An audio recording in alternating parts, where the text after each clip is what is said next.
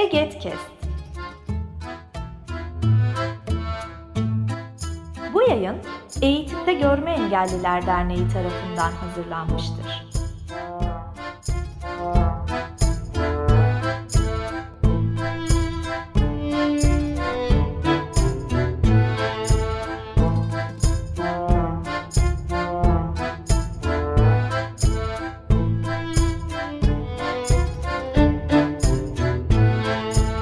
Merhaba Egetkes dinleyicileri. Kariyer Öykülerinin yeni bölümünden hepinizi selamlıyoruz.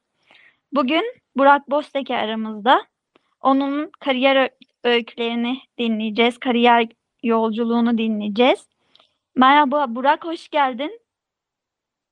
Hoş buldum. Merhaba Ümmü. Nasılsın? Nasıl gidiyor? Teşekkür ederim. Her şey gayet yolunda. Ee, senin nasıl gidiyor? Vallahi havalar ısınıyor. Sıcak. Fazlasıyla.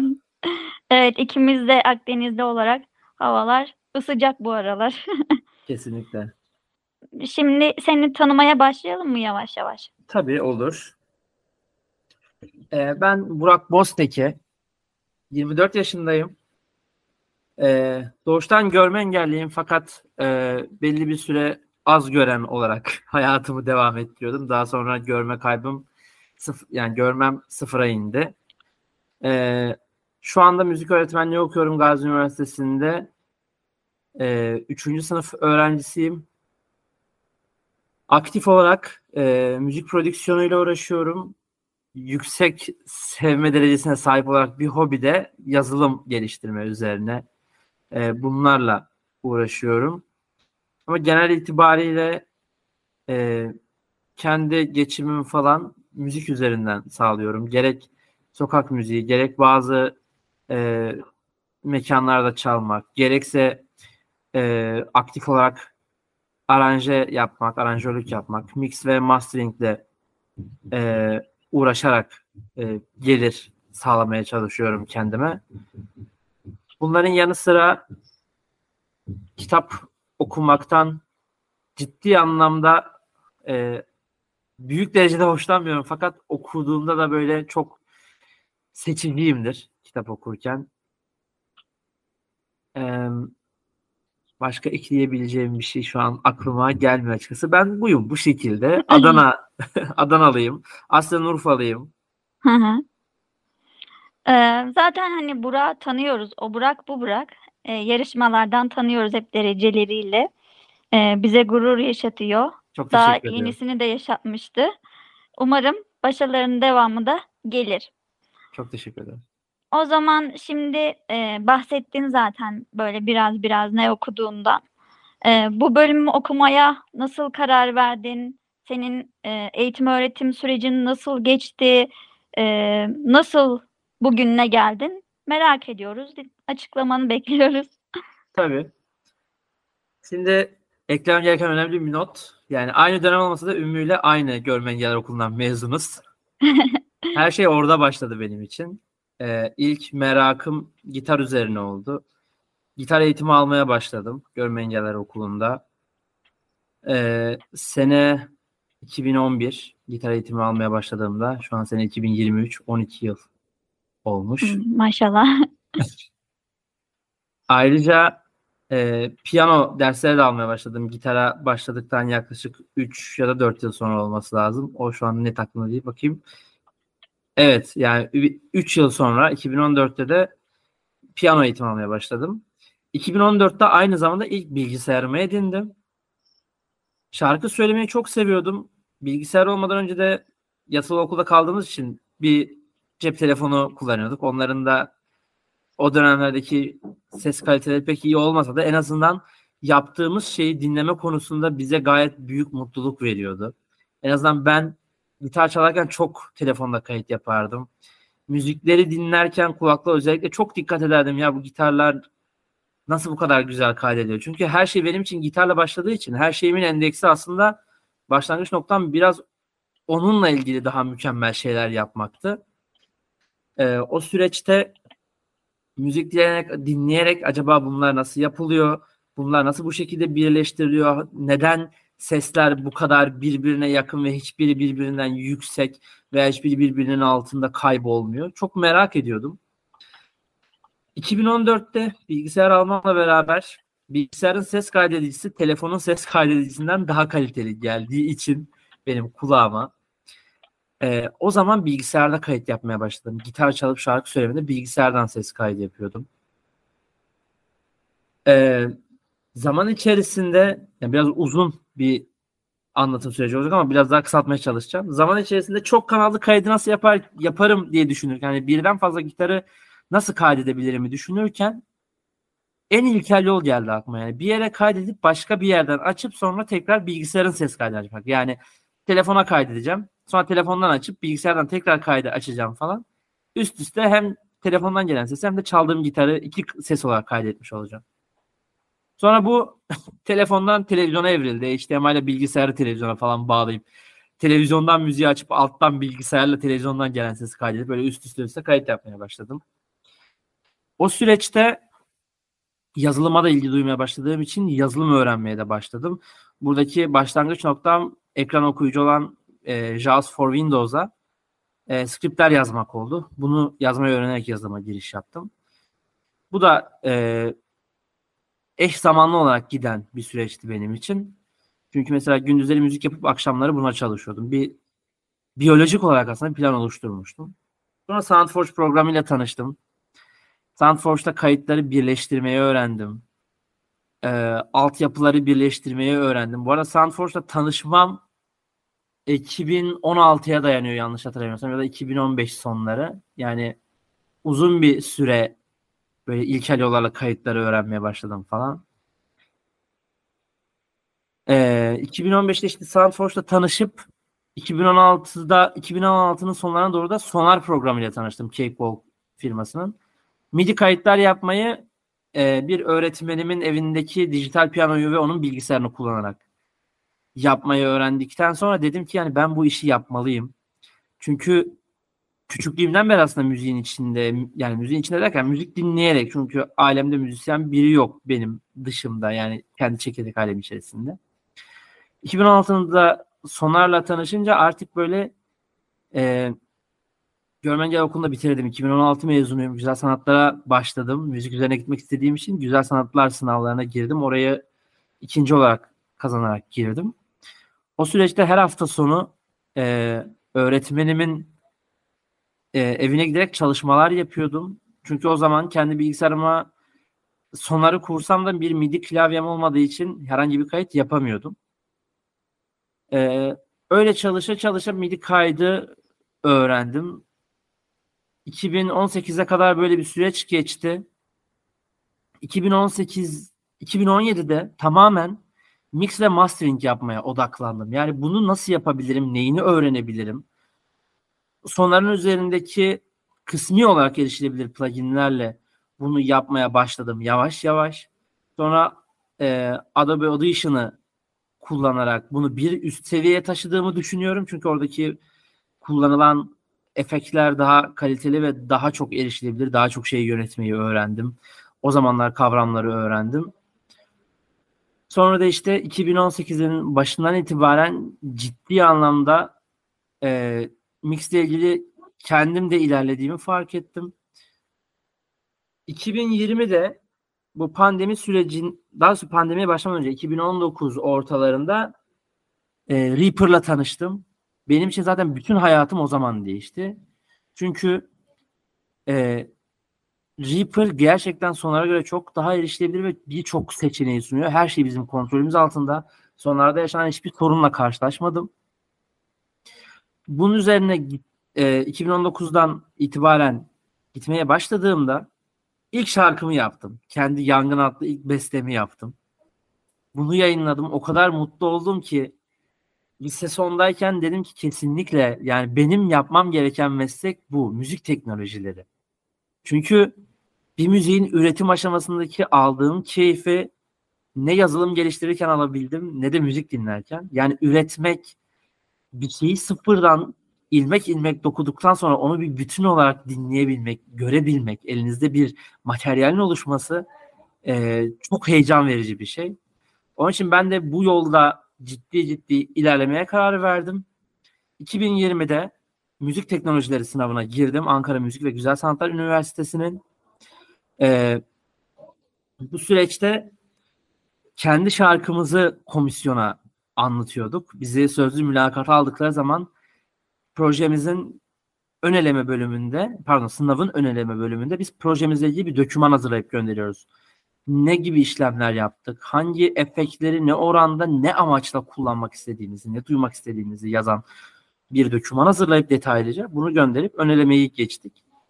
Ee, çok şükür onu geçmek nasip oldu. Sözlü mülakatta da yine teknik sorular e, oldu. Yazılı mülakatta da dinleme soruları. Özellikle zorlayıcı olan tarafı e, sesteki e, RMS değerlerini bu teknik dinleme ile alakalı bir konu. RMS ve e, daha doğrusu RMS ve değil de RMS değerlerinin farklı olan aynı kalıpları dinledik. Yani düşünün elinizde iki tane ritim var. Bunların RMS değerleri farklı. Hangisininki daha yüksek, hangisininki farklı? Yani bize özür dilerim dört seçenek vardı.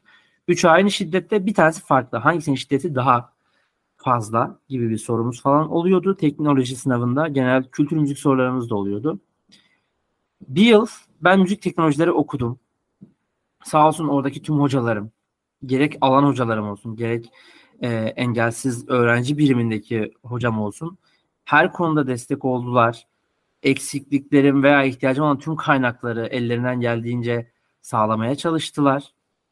E, fakat e, maalesef ki müzik teknolojileri özel bir sektör olduğu için ve özel sektörde hiç görmeyen birisine bu tarz işleri teslim etmek kolay değildir. Çünkü mix ve mastering bir noktada aslında hani ben bunu savunmuyorum dürüst olmak gerekirse. Grafik okumayı da gerektiren bir şey bazı durumlarda. Ee, ama benim korkum hiçbir zaman bunlar olmadı. Benim tek derdim iş bulma problemi, sürekli bir iş olmama durumu, o sektöre girip kendinizi kanıtlayıp ancak o şekilde e, kalıcı işler elde edebiliyorsunuz. Onun için hani o süreçte vakit kaybı yaşamak istemediğim için istemeye istemeye e, dürüst olmak gerekirse bunu açıkça söyleyebilirim yani. Bir garanti bir işimin olmasını istediğim için Türkiye şartlarında müzik öğretmenliğine geçiş yapmak durumunda kaldım. Fakat hali hazırda hala üniversitedeki sınıf arkadaşlarımla aktif olarak e, oradaki hocalarımla görüşüp e, işlenen derslerdeki kaynakları edinmeyi başardım. Benimle paylaştılar. E, benim sorularıma gayet içtenlikle cevap verip anlayamadığım konularda gerçekten yardımcı oldular. E, o konuda hepsine çok minnettarım. Çünkü üniversiteye devam etmiş kadar gerçekten derslerdeki konuları öğrendim. Mix yaklaşımlarını e, mix dersini alan arkadaşlarımdan olsun, gerekse paylaşılan kaynaklardaki hocanın hazırlamış olduğu dokümanlardan olsun e, büyük anlamda, ciddi anlamda ilerletmeyi başardım ve müzik öğretmenliğine başlasam da o bölümle ilgili çalışmalarım tüm hızıyla devam ediyor. E, genel itibariyle benim tüm eğitim sürecim böyle aslında e, müzik teknolojileriyle, müzikle alakalı olarak. Yani aslında Burak hani nasıl karar verdin diye sordum ya. Ee, en başından beri belliymiş. Çünkü sen böyle yıl yıl ne yaptığını anlattığında aslında ben daha büyük birini dinliyormuşum hissiyle dinledim. Çünkü e, bayağı an yaşlı mı hissettim acaba kendimi Hayır. biraz? Hayır yaşlı değil. Asıl hani o kadar karar, kararlıymışsın ki en başından beri bu yolun yolcusuymuşsun zaten. Biz Evet o biraz belli etti kendini. e, hani lise sonunda falan acaba ne okusak işte onu mu yazsak bunu mu yazsak deriz ama sen en başından beri e, müziğin her alanıyla ilgilenmeye başlamışsın. Yani sanki üniversite öğrencisi gibi e, tekniklerle ilgilenmeye başlamışsın. Bu benim dikkatimi çekti ve hoşuma gitti.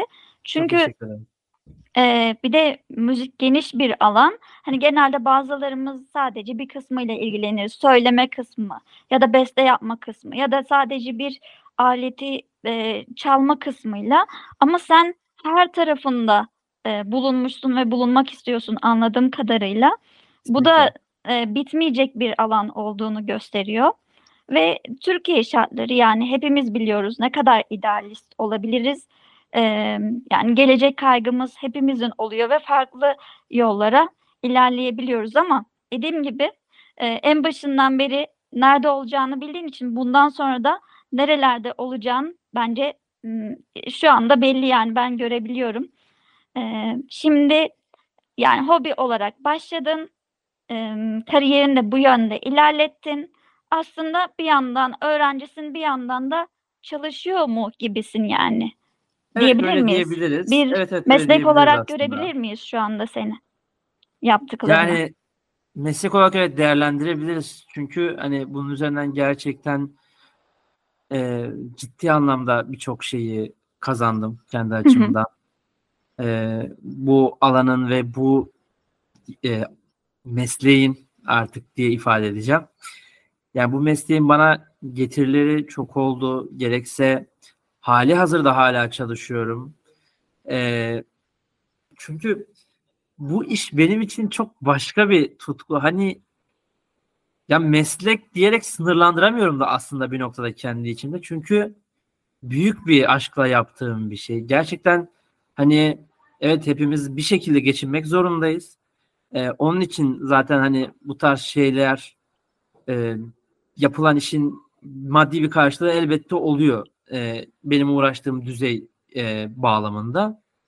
Ama mesela bunu gerçekten aslında kaygım bunun bir maddi getiri kaygısı içerisinde yapmıyorum aslında ben bu işi. Hani ben mesela kimi zaman oldu bir ay iki defa e, mix olsun veya tamamıyla bir prodüksiyon olsun iş aldım. Kimi zaman üç ay e, hiç bununla ilgili bir iş alamadım. Çünkü bu durumun dediğim gibi şu an hani evet meslek olarak nitelendirebilirim ama maalesef sektör sürecinde bu gerek pandemiden sonra olsun gerekse hali hazırda ev kullanıcılarının da e, bazı şeylere erişmesi hani şeyi de söyleyeyim ben de hani bir ev kullanıcısıyım ama şimdi herkesin bazı yöneldiği alanlar farklı dediğim gibi müziğin aslında birçok dalı var. Gerek söyleme olsun gerek sadece bir enstrüman icra etme. Ya mesela birisi sadece bir akustik parça yapmak istiyorsa, bir gitar çalıp bir şarkı söylüyorsa artık birçok şeye biz günümüz şartlarında erişebildiğimiz için insanlar kendince nasıl basit yapabilirimin derdine düştüğü aslında sektörde bir yerde bazı e, profesyonel sanatçılar dışında hani günümüz e, şarkıcıları dışında yeni yeni ortaya çıkan herkes aslında bu işe kendi evinde başlıyor. Kendi kayıtlarını nasıl dinlenebilir yapmaya baş, başlıyor. Onun için şu aşamada ben de dürüst olmak istedim. Ciddi profesyonel şarkıcılarla henüz bir çalışma fırsatım e, olmadığı için benim iş yoğunluğum sanatçılarla çalışan mix mühendislerinden ciddi anlamda az diyebilirim. Onun için benim bu işi yaparken hiçbir zaman birincil kaygım maddiyat olmadı. Yani ben bu işi gerçekten çok severek yapıyorum ve bu hep böyle devam edecek. Yani bir işi severek yapmak önemli zaten. Kesinlikle. yani bu sektörde sen ne yapıyorsun? Aslında hep söyledik her alanında var oluyorsun. Ama belki de kendini ne olarak tanımlayabilirsin? Ee, deneyimlerin nasıldı? Yani ben kendimi bu alanda e, şöyle tanımlayabilirim. Aranje yapmak çok güzel gerçekten evet. Fakat e, beni daha çok son yıllarda cezbeden, son bir buçuk yıldır cezbeden durum mix ve mastering yapmak. Yani tamamen bir ses mühendisliği yapmak. Ya, ya bir mix mühendisi olabilirim ya da bir mastering mühendisi olabilirim. Hani evet aranje konusunda da kendi yaklaşımlarım, ne duymak istediğimi bilip bunları notaya dökebilmem, bunu bilgisayar ortamında canlandırabilmem güzel bir şey. Fakat ben kendimi daha çok bu alanda bir ses mühendisi olarak, bir mix mühendisi, bir mastering mühendisi olarak tanımlayabilirim. Yani aranjeden ağırlıklı olarak. Yani aranjörlükten ağırlıklı olarak bu alanla uğraştığımı söyleyebilirim bu meslek içerisinde. Ya şimdi tam da e, YKS sürecindeyiz. Öğrenciler sınavlara giriyor ve tam işte ne okumak istediğine karar vermeye çalışıyorlar. Ee, senin bu alana dair e, seçmek isteyen kişilere neler söylemek istersin sen?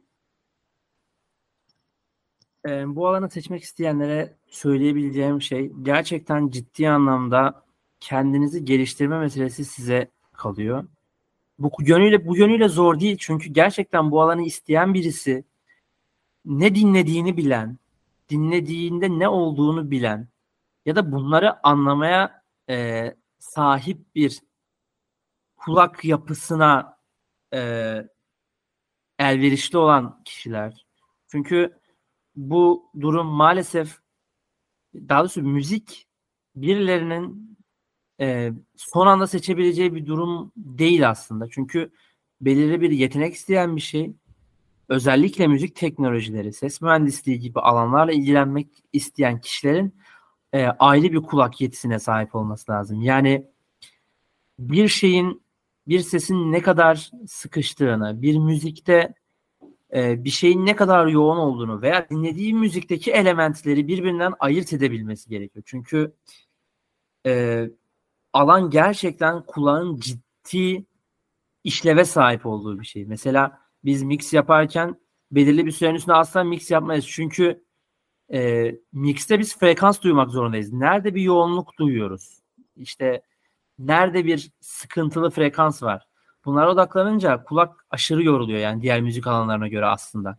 Müzik teknolojilerinde de e, bunu yapmak isteyenlerin kesinlikle böyle bir kulağa sahip olup olmadıklarını e, öğrenmeleri gerekiyor. Bununla ilgili kurslar e, kurslar e, almaları gerekebilir diyeyim. Yani gerek gerekiyor diyemeyiz. Çünkü dürüst olmak gerekirse ben buna yönelik bile bir ders almadım. Sadece dinleyip yorumlayarak, araştırarak gerçekten bununla alakalı e, makaleler olsun, deneysel videolar olsun, e, pratikler olsun internet üzerinde.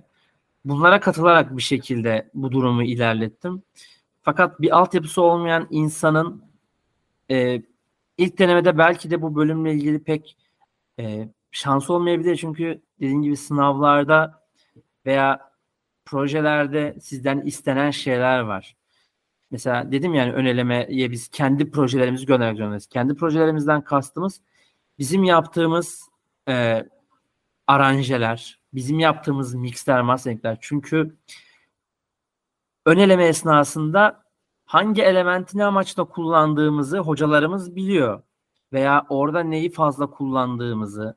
Çünkü bu işin evet temelde bir doğrusu yanlışı yok ama gerçekten rahatsız edici detaylar var yani bir şeyin yani yankıları fazla kullanmak bazen aranje içerisinde dağınıklığa sebep olduğu için ön elemede gönderdiğimiz projeler çok önemli oluyor. Onun için müzik teknolojisi okumak isteyen arkadaşlar kesinlikle e, ciddi anlamda bununla ilgili bir araştırma içerisine girmeleri gerekiyor. E, çünkü en başta söylediğim gibi bu tamamıyla ciddi bir kulak meselesi. Onun için neyi algılayıp neyi algılayamadığımızı seçmemiz gerekiyor. Ee, ama kesinlikle işin içine girince de o kadar güzel ve farklı hissettiriyor ki çünkü şöyle düşünün siz bir ortamdasınız ve insanlar sadece müzik dinlerken siz aslında oradan çok yeni fikirler kazanabiliyorsunuz. Beyniniz müzik dinlerken bile aşırı aktif çalışıyor. Mesela bu mesleğin aslında biraz da dezavantajı ama büyük bir artısı yani aynı zamanda. Ee, normal şarkı dinleyemiyorsunuz ama gerçekten dinlediğiniz şarkıdan o kadar çok şey öğreniyorsunuz ki kimi zaman gerçekten bir şeyleri öğrenmek için sadece şarkı dinlemeniz yetiyor. Onun için çok özel bir alan olduğunu düşünüyorum ve girmeyi düşünen, bu konuya hevesi olan, bu konuyla ilgili yetenekli olduğunu hisseden herkesin kesinlikle kendini sorgulamadan bu alana yönelmesini tavsiye ederim. Şimdi sen e, bahsederken benim aklıma geldi. Hani mix diyorsun, mastering diyorsun, aranje diyorsun. Belki daha e, yaşı küçük olanlar vardır veya benim gibi bilmeyenler vardır. Bunlar ne demek? Kısaca bahsedebilir misin? Tabii şöyle açayım kavramları. Aranje aslında müziğin altyapısı diye nitelendirebiliriz. Çünkü bu şarkılar genel itibariyle ya bir insan sesi üzerine ya da bir melodi üzerine kurulur. Şimdi bizim elimizde diyelim ki bir insan sesi var şarkı söylüyor. Ee, ya mesela bir şarkı yani şu an podcastlerdeki şeyde durumunu bilmediğim için aslında örneklendiremiyorum. Şöyle kendi şarkılarımdan birinden örneklendirecek olursam mesela şöyle bir şey var elimizde parça var. Haydi el ele verip yeniden dirilelim. Mecnun olalım, meçhule gidelim. Böyle bir vokal kaydımız var. Aranje bu vokalin altında bizim veya bunu yapan kişinin ne duymak istediğini, nasıl bir şey olması istediğini anlatması üzerine yaptığımız altyapı. Aranje bu. Bunu yapan kişi aranjör zaten. Yani aranjeye her şey girebilir. Yani sadece iki gitar çalıp bu şarkıyı da aranje edebilirsiniz. Veya şarkının formu mesela din, verdiğim örnek böyle biraz daha Türk sanat müziği havasında. Biraz daha böyle makamsal bir şey. Ee, bu melodiyi veren kişi şarkının nasıl bir şey olmak istediğini aranjöre de bırakabilir. Ben istesem bunu yani bu artık aranjöre kaldığında bu o melodiyi aranjör duyduğunda ne yapmak istediğine karar verir. Aranje bu altyapıları oluşturma süreci. Yani gitarların çalınması, ritimlerin yazılması falan. Aranje işlemi bu. Mix işlemi aranjesi, kayıtları yapılan bir parçanın ayrı ayrı kanallarının bir araya getirilmesi. Yani tonal dengeler üzerine e, ciddi teknikleşiyorum özür dilerim.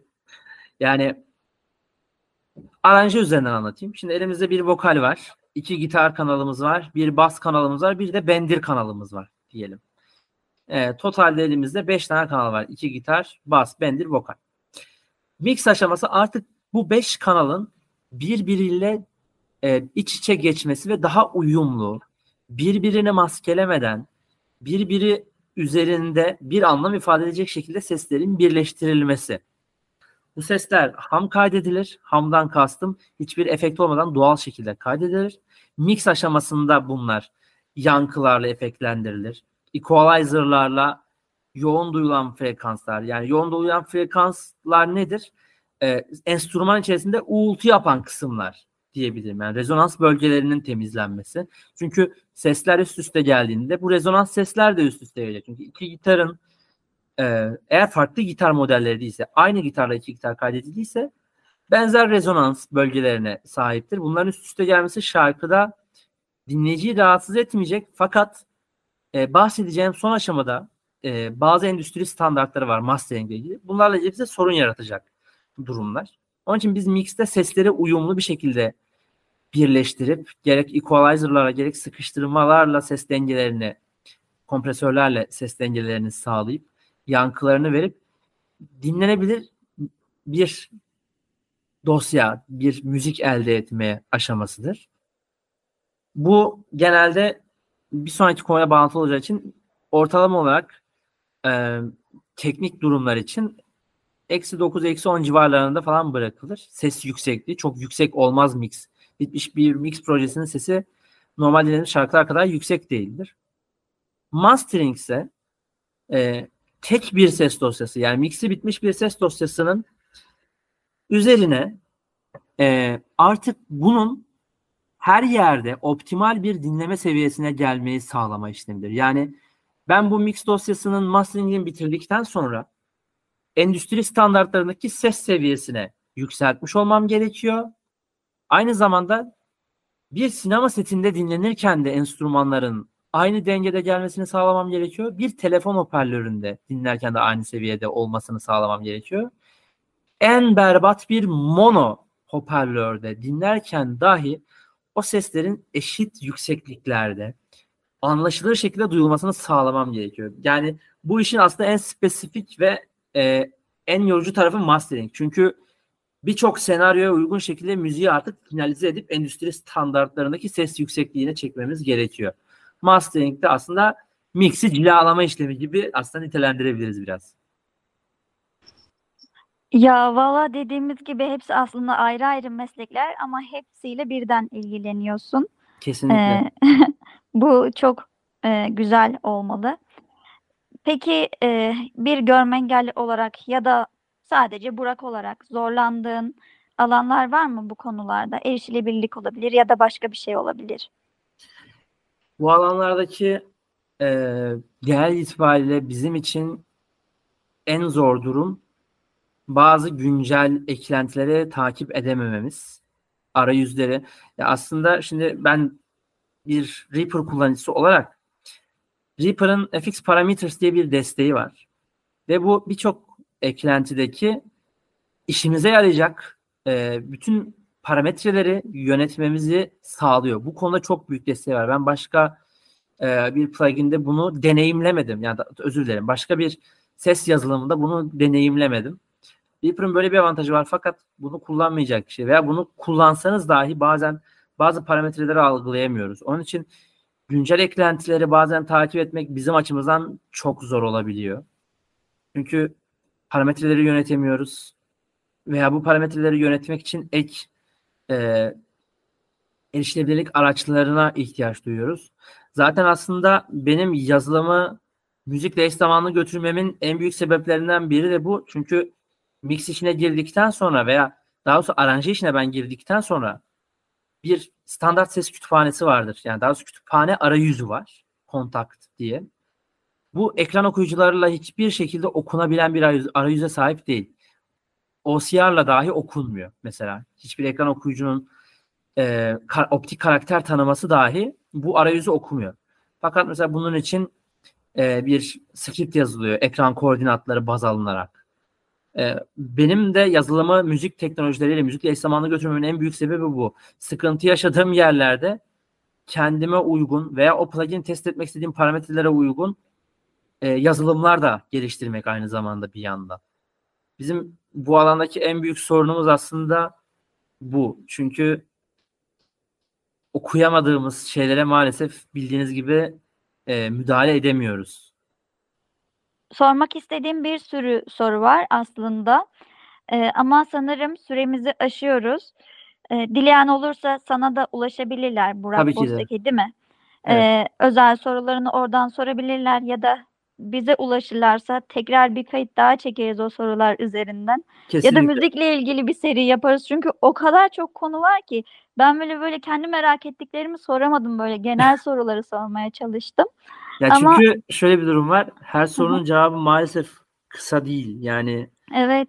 çünkü konu tamamen bir Kocaman bir teknik alan. bir şey. Hı hı. Kesinlikle. Onun için kullandığım terimleri senin de demin dediğin gibi herkes anlamayabilir. Bu da bütünlük açısından sorun yaratabilir dinleyiciler için. Yani bu sürekli mix diyor, mastering diyor, mühen- yani mix mühendisliği diyor. Ne bunlar? Bir bütünlükten kopma durumu var. Onun için açıklarken biraz belki e, uzun konuşmuş olabilirim. Dinleyenlerden özür dilerim. E, ama dediğin gibi bir talep olması doğrusunda ikinci bir kayıt olabilir. Müzik üzerine bir seri yapılabilir.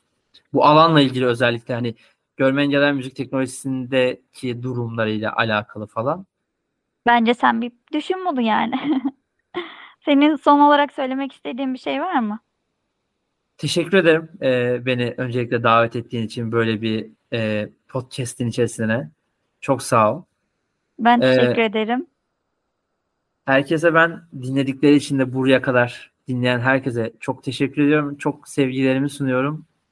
Kendinize çok iyi bakın. Daima müzikte kalın. Görüşmek üzere. Bugün Burak'la birlikteydik. Bayağı teknik şeyler konuştuk. Yeni bölümlerde görüşmek üzere. Bu yayın Eğitimde Görme Engelliler Derneği tarafından hazırlanmıştır.